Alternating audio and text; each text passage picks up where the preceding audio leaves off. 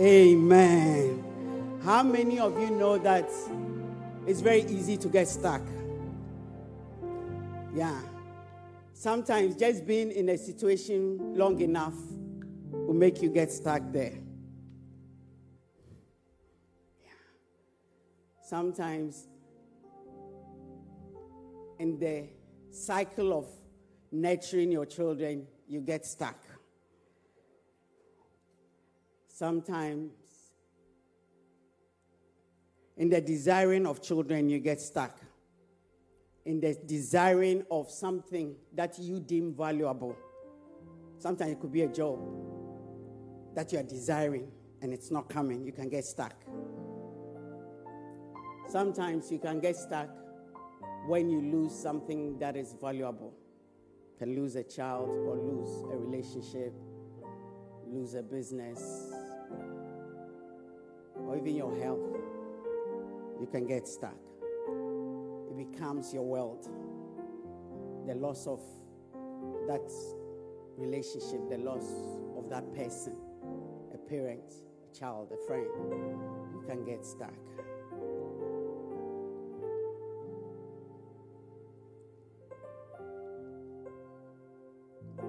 I was looking at what does it mean to get stuck. And it says unable to move from a particular position or place. So you can get stuck in a chair, you can get stuck in a room, you can get stuck in traffic. There are some people they can't handle getting stuck in traffic very well. I know people like that in my life.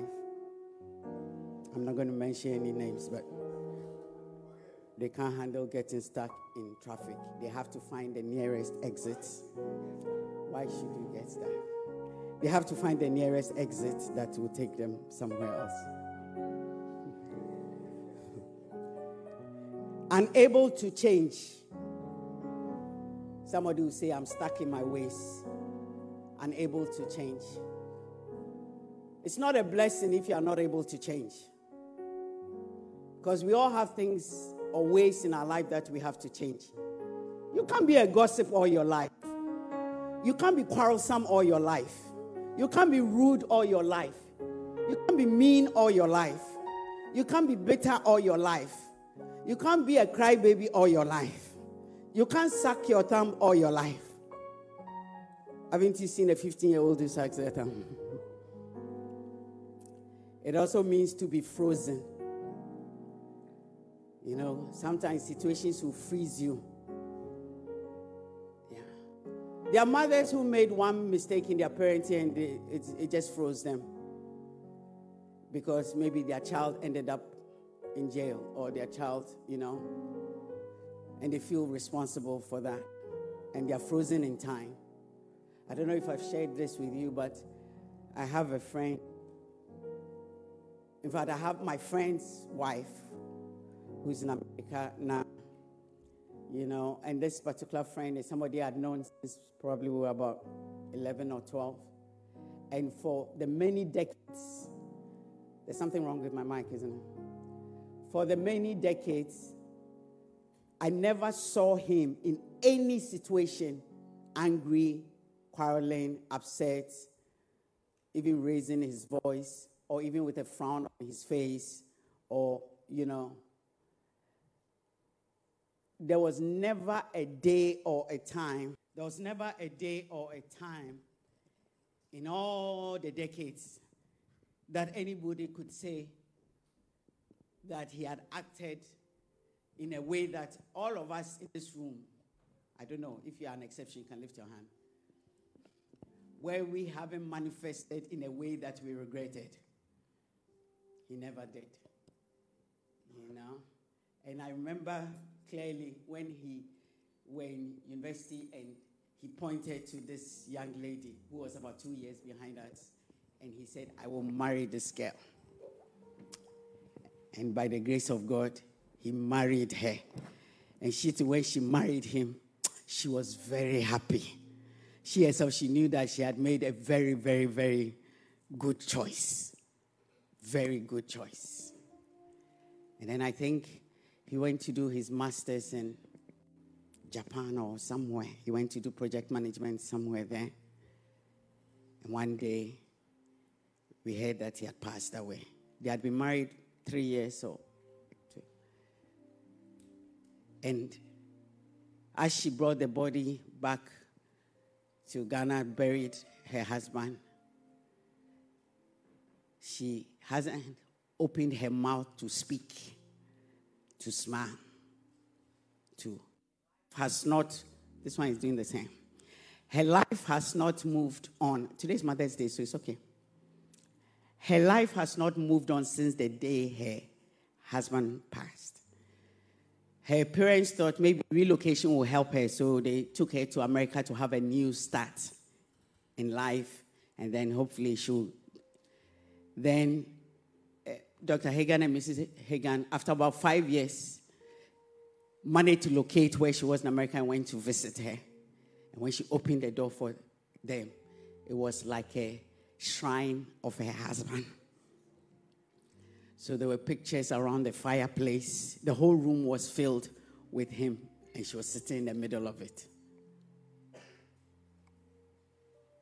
And they tried to encourage her to get out of it. And she told them to finish their visit and go. And as we speak, I don't know She's literally worshiping her dead husband. So sometimes it's not even that the thing is a, the person was bad.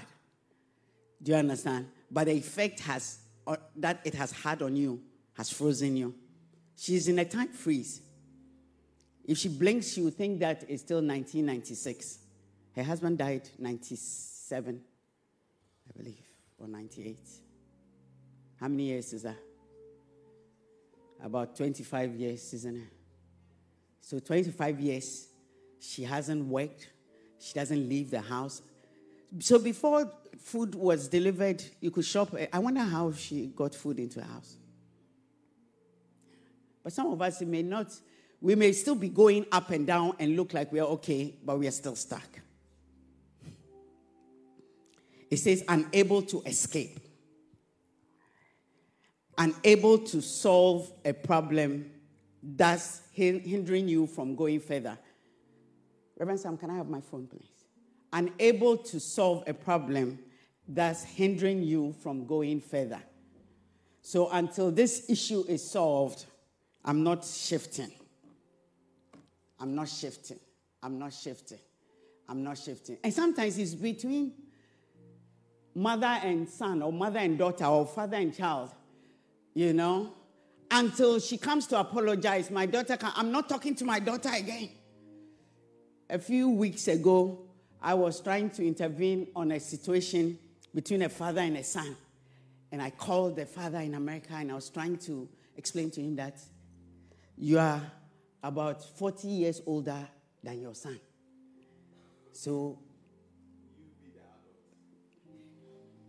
for about two hours, he was shaking and gyrating. And, you know, when that manifestation of severe anger arises for like two hours, he doesn't know I'm his father. I said, No, because you're acting like him.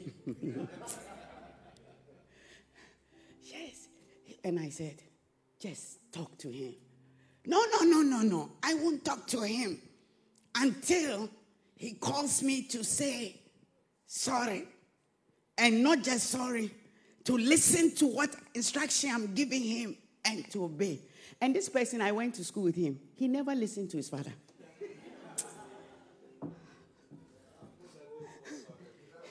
He, he never ever. In fact, as we were even having that conversation a few weeks ago, he's not talking to his father. And he's not talking to his sister. And he's not talking to his brother. And one of the days we were in the house when he was fighting with his father. Yeah. And what is annoying him now is that he said, Yeah, he mentioned his son's name. He thinks that my sister and my brother are better than me. I was like, Listen, listen to yourself. Yes, I hear he went to visit them, but he doesn't know. I am his father. I said, after the two hours, we didn't get anywhere. He, he told me all the diseases that he currently has. So on the head, he has, oh, Dr. Koto, this one you have to help me because some of the, he won't even give me normal names. He was giving me technical names. He had a disease that was affecting his brain, one that was in his neck. Then, then he showed me, you know, whatever they used to straighten the neck. I don't know, he had it on. Then he said that his diabetes, then his uh, pancreas something, then his back, then he's there. The only place that is working is his foot. Yes. He doesn't know that if you don't make right choices, you become lonely in your old age. I said, brother, preach, preach, preach. you are preaching a good message. You are preaching. Yeah. You see, he was projecting.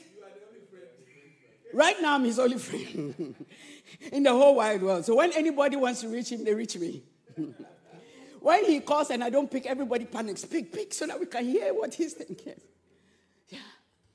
He's been calling me so much. In fact, my, my reverend and his sister in law, they've been having certain conversations because I'm the only one he will speak to.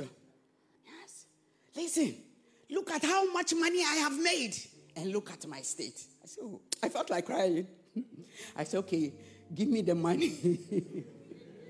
and then I'll pray for healing for you. Yes. So this is a person who is stuck. And he was sending his son pictures of him, maybe on his operation bed. On, I said, the boy is too young to see some of these things. So when I told the son, call your father, he said, Auntie, no, no, no, I'm not ready to look at those pictures. The Lord have mercy on us. Yes. Isaiah 60. I'm going to read a scripture to us because I believe that from today we will no longer be stuck. Wherever you're at, whatever area of your life you are stuck, you know, sometimes maybe your career, you're progressing and you're progressing, but your marriage has come to a halt. Pow. Stand still. And you see, like I said a few weeks ago, that it is very easy to normalize the abnormal the dysfunction. It's very easy.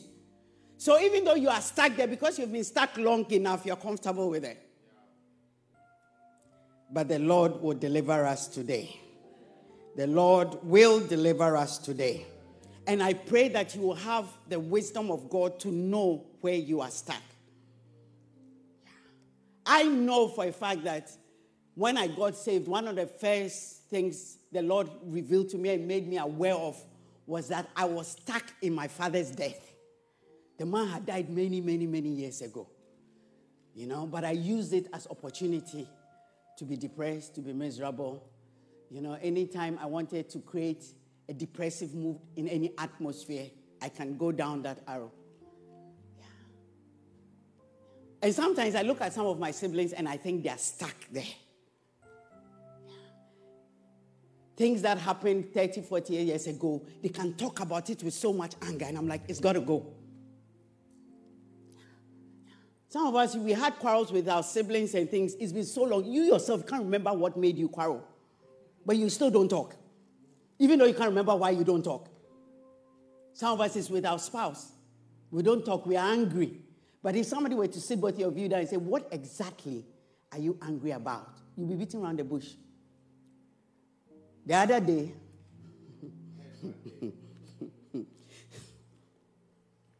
may God give you wisdom to know where you are stuck. I'm going to read Isaiah 60, verse 1, then we'll go to verse number 19. I just want to read a few verses, look at a few points, and in 10 minutes, we'll be going home. If you haven't called your mother before to now, after church, call her. I know that there are only three countries that are celebrating Mother's Day today, but it doesn't matter. Even if your mother is in a country that doesn't celebrate Mother's Day, tell her that she gets to get Happy Mother's Day twice a year. Okay, so you call her. Isaiah 60, the Bible says in verse 1 Arise, I'm reading the Amplified for verse 1. Eh? Arise from the depression and prostration in which circumstances have kept you rise to a new life. Shine, be radiant with the glory of the Lord, for your light has come, and the glory of the Lord has risen upon you. Amen. Get up from the depression and prostration in which circumstances have kept you. Sometimes the circumstances might even look good. Do you understand? New job, new wife. Do you get new wives? One. You get one. Get one. Get one. Get one. Get one. When, when there was a song that came a, a few years ago, everything na double double, jollof na double double, wife na double. Hey,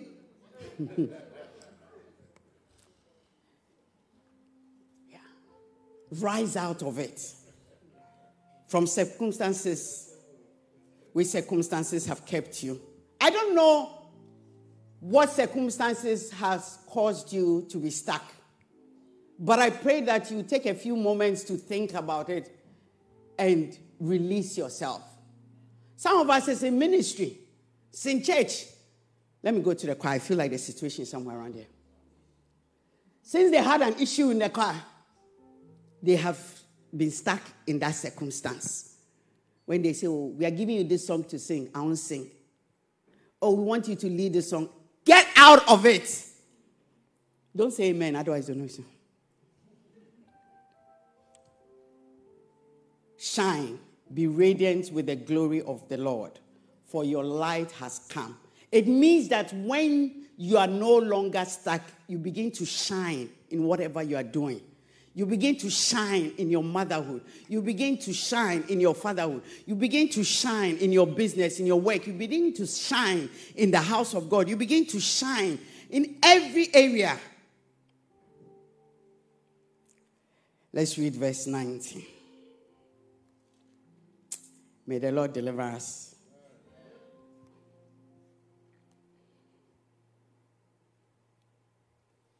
I read the NLT for 19 to 22. It says that no longer will you need the sun to shine by day, nor the moon to give its light by night. For the Lord your God, somebody say, the Lord your God, yeah, will be your everlasting light, and your God will be your glory. Your sun will never set your moon will not go down, for the Lord will be your everlasting light. Your days of mourning will come to an end. I want to declare to somebody that your days of mourning have come to an end. Verse 21 All your people will be righteous, they will possess their land forever. For I will plant them there with my own hands in order to bring myself glory. The smallest family will become a thousand people, and the tiniest group will become a mighty nation. At the right time, I, the Lord, will make it happen. Tell somebody by you that God is going to make it happen. Tell the person, I don't know how long it's taking, but God is going to make it happen. You see, some of you, there are certain relationships that are broken, but God is going to restore it. He's going to make it happen. Your son is coming back. Your daughter is coming back. Your relationship is coming back. Your health is coming back. God will make it happen. God will make it happen. All I'm going to tell us this afternoon is that for us to be no longer stuck and walk in that freedom and that liberty, we need to reposition how we see God and how we relate with Him. We need to reposition how we see God and how we relate with Him. And that is why when we read the first verse, it said that no longer will you need the sun to shine by day, verse 19, nor the moon to give its light by, for the Lord your God. You have to see God as your God. Not just as our God, not just as the Almighty God or Jehovah. He is your God. See, sometimes we look at others, and when they are saying that, you know, the Lord has brought me this far, I received my healing from God, God made a way for me, you know, that same God is also your God. And you have to see him as such. There are people that we see as our prime minister, we see as our boss, we see even as our pastor, we see as our neighbor. But that same person, somebody also sees them as their father. Do you understand? And the people who see that person and call that person daddy, what they get is not the same person who sees that person as their boss, as their neighbor, as their, uh, what do you call it, president, or whatever it is. The one who sees that person as daddy or mommy, what they get is different. Because daddy pays school fees, daddy puts a roof over your head, daddy makes a way for you, daddy uh, disciplines you, daddy helps you, daddy makes, you know, takes you in front of places that you need to go. Daddy sets an example for you. Daddy gives you opportunity.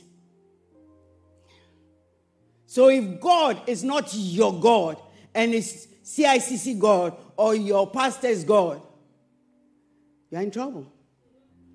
Then it means that if your pastor is not around, no healing is coming. If your pastor is not around, no breakthrough is coming. But Christ came so that we will all have access directly. Reverend has been teaching us that we should come boldly to the throne of grace all of us. So you have to reposition yourself now into the lineage of a child. That that is my daddy. You have to. You have to. Now, even in your prayer, you can call him daddy because he's daddy. And the more that sinks into you, the bolder you will get, even in your decisions you take you move away from where is help coming from. This thing will it change? This thing will it transform? Will I get this opportunity? Will I have this chance? That is for those who don't have the kind of daddy who can make it happen. But there's no child of God who doesn't have a daddy who cannot make a way. But you don't relate with him as such. There are people who walked away from their parents. Some people left home. Like the prodigal son. I can do it. You see, and if you are listening to me online, if you are in this room, please don't be the kind who is waiting for the age where your child will leave home. I was very surprised, Reverend Sam, to realize that there are parents who are looking forward to the day their child will leave home, whether it's 16 or 18.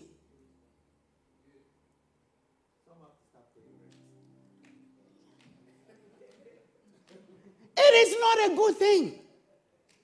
It's not a good thing. Because at a point, parents begin to treat their children like their sibling. But you're a parent. And that is why God has, the reason why I prayed for the mothers is that God has to give you a grace so that all through your life, you're not going to be dependent on others. See, when you are even telling your child, I looked after you, now you to look after me. It means you didn't live your life well. Preach, Reverend, preach. The Bible says, honor your father and your mother, which means that we have a level of responsibility. But it doesn't say that when you turn 18, begin to look after your parents.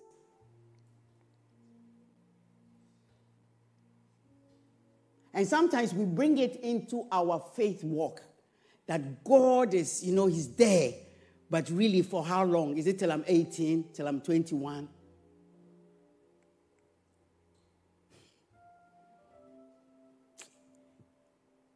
Some people are affected by this. Minister Joel, I know, I know. That's why I won't leave the matter. I'm not going to the next point because it has to sink in. We have to massage ourselves with it.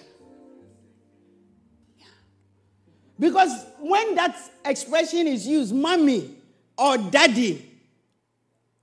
Oh, even my grandchildren, they have learned that when you are even around Papa, you can ask for anything.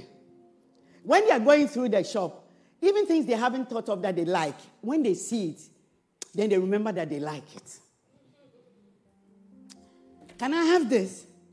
Nana, can I have this? Can I? And the reason why they're asking is that they know that there's a potential to get it. We don't ask God certain things because we don't even think He can let it happen.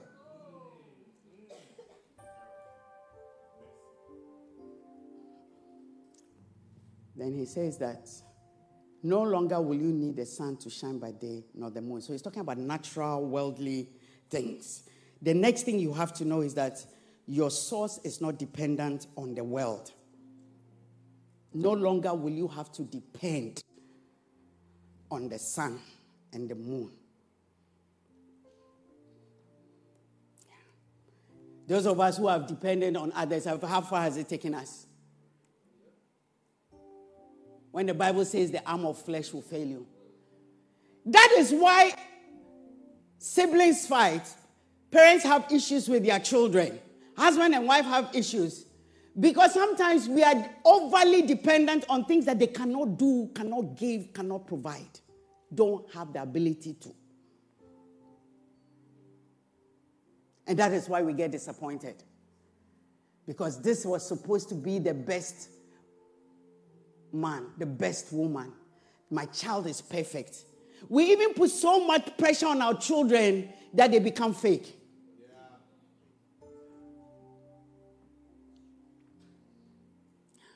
So your child will be getting more and more rotten, and you won't know. They are sleeping around, you don't know. Because even if they came to tell you that they've fallen into sin, you are going to do kabashatarabashi. I bind it in Jesus' name. I loose you. I set you free. We cast out every spirit that is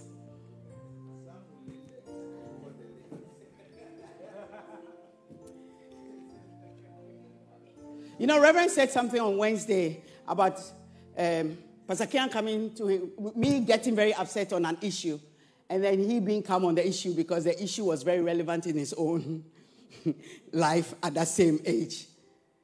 But you see, a lot of us, as soon as we grow out of something, we feel like nobody can go through that again.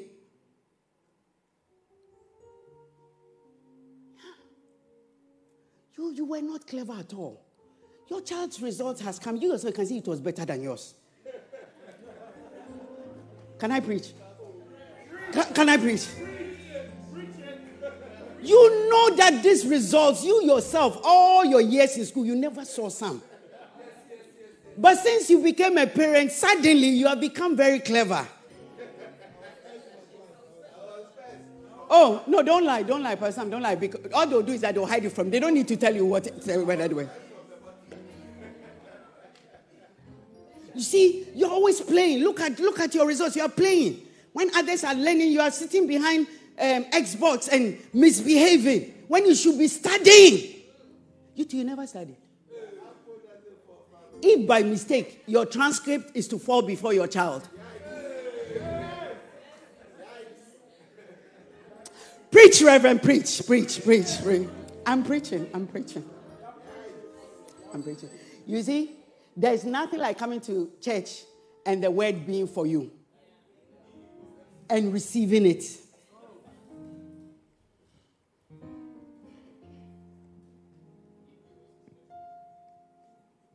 Psalm 84, the Bible says in verse 11, For the Lord God is our sun and shield. He gives us grace and glory. The Lord will withhold no good thing from those who do what is right. It is only God. I'm saying that let's reposition ourselves in how we see God, how we relate with Him, because there is nothing that we can do outside of Him. So it is God who is our sun. He is God who is our shield. It is God who gives us grace. It is God who brings us glory. And it was described in the verse 20 and 21 as everlasting. He's our everlasting light. He's our everlasting light. Yeah. Whatever God brings to you is everlasting. Whatever God represents lasts for life. In my short life, I told you that I'm young now. In my short life, I have seen people fall deeply in love that when they see the person, they melt, they shake, they have goosebumps, they stammer, they don't know what to say. And I've seen the same people take knife. I have seen the same people change locks on doors. The people who were shaking, who were melting. The only thing in your life that is everlasting is God. And I want to encourage some mothers here. As soon as you become a mother, there's a tendency that your whole life becomes your child. It is not everlasting. Minister Joel is saying it because I saw him say bye bye to his mother and father and telling them that I have married a wife. I love you. I appreciate you. But I gotta go. I gotta go. I gotta go.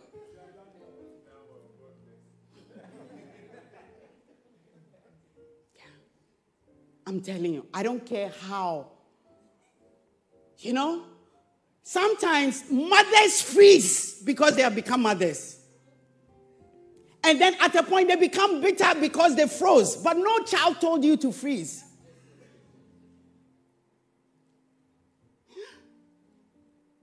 The whole life.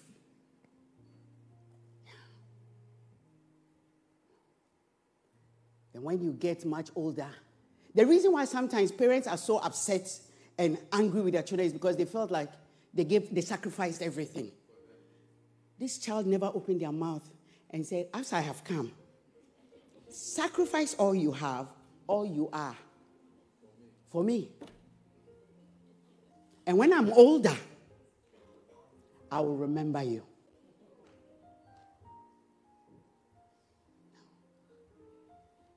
God must still be the center of your life. Sometimes I'm having discussions with mothers and they say, I don't get time to pray. You know, the child never sleeps, so I don't get time. If you don't pray, who's going to take care of that child? If you don't study the word, who's going to give you wisdom on how to manage that child?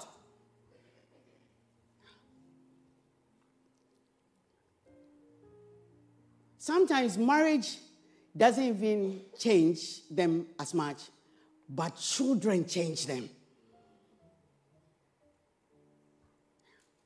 But I'm telling you that years will come that you realize that what you needed actually was God.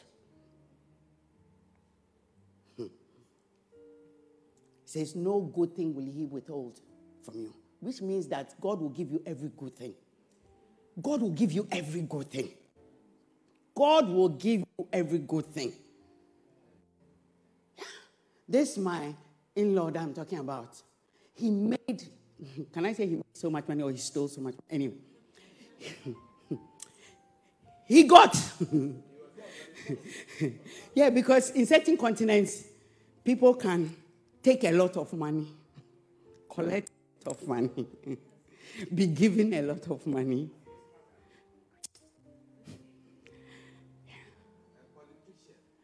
Yeah. He collected so much money, or he took so much money. That one day his son was like, even under his bed is all money. One day I went to the house and then I remembered what my nephew had said. I was like, hmm, this is a good time to take my him to the bed so that we can see what is under the bed. But he still does not have every good thing. You can think that you have a good marriage, but you still don't have every good thing. Have a good career, you still don't have every good thing. Because most good things are internal and eternal. Buzz.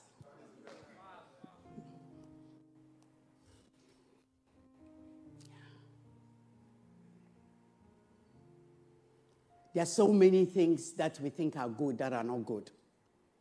But unless God reveals it to you, you'll never know that it's not good. There are so many things we want to do for our children that we shouldn't, but unless God reveals it to you, you know. There are so many things that we should do for with our children, but we won't do it because we think it's not good. And you see, even to get that balance He is your everlasting light, which means He makes you see the truth and walk in it. He makes you see the truth and walk in it. You see, when you have become a parent for a while, sometimes it's difficult to identify the truth about your own child.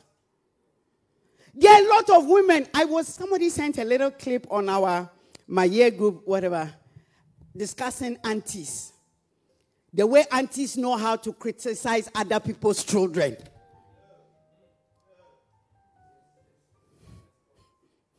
Hmm. To see the truth and walk in it. To see the truth about your situation. To see the truth about your circumstance. To see the truth and to be able to walk how many of you know that it's very difficult to see the truth about yourself? Today, I'm not only talking to mothers, I'm talking to all of us. But you see, the reason why on Mother's Day I want to say something like this is that because as a mother, sometimes it's very difficult to see the truth about your child. Because it's your child.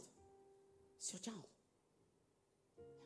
It's, that's why most parents say that they are hanging out with bad people. But it's not always true. Somebody's innocent child is hanging out with your child.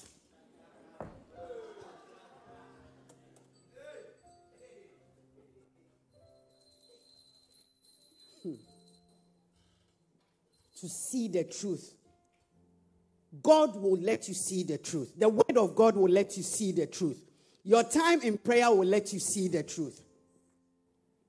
Especially the truth about yourself.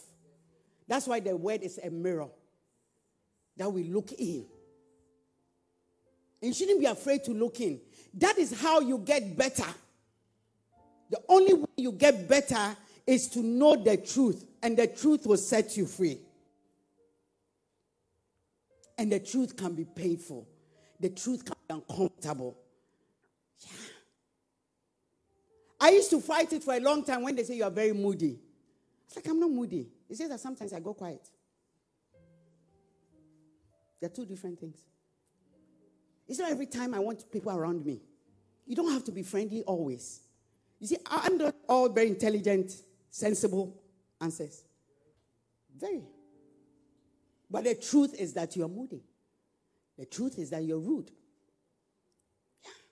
The truth is that you are very unpleasant to be around. Preach, Reverend, preach. Till you accept the truth, you will not go forward. Till you are able to identify that, my son, this area of your life, we need to work on it. My daughter, this area of your life, you will need to work on it. My wife, this area. Of, that is one of the things I really appreciate about. Microphone number four. Do you have number five? Try. Yeah, Prince, bring another microphone. Let's see if it will work. As soon as there's a glitch in the microphone, I have to change it.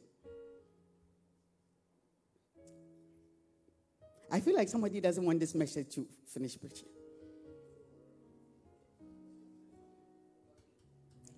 Let me give a last one. He is your everlasting glory. What does that mean? It means that now you don't have to force for significance and recognition. God is. He is the one his glory is the one that is going to shine through you, in you, upon you.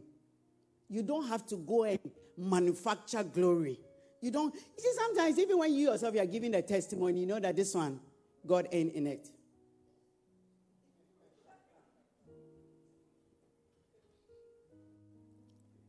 Zephaniah 3, verse 17 to 19. Read the King James. It says that the Lord thy God is in the midst of thee, and he's mighty.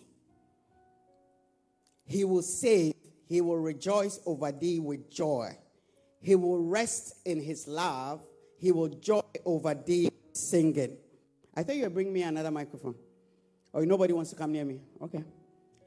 I will gather them that are sorrowful for the solemn assembly who are of thee, to whom the reproach of it was a burden.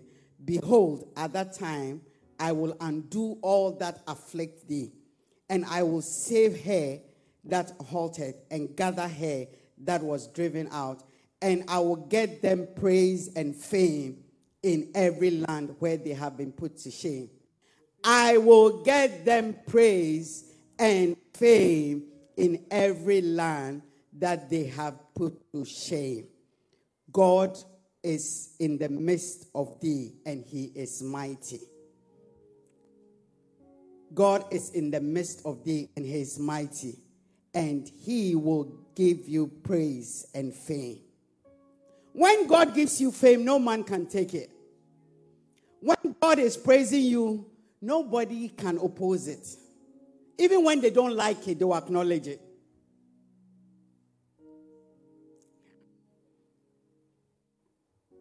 And the last one says that he will bring your days of mourning to an end.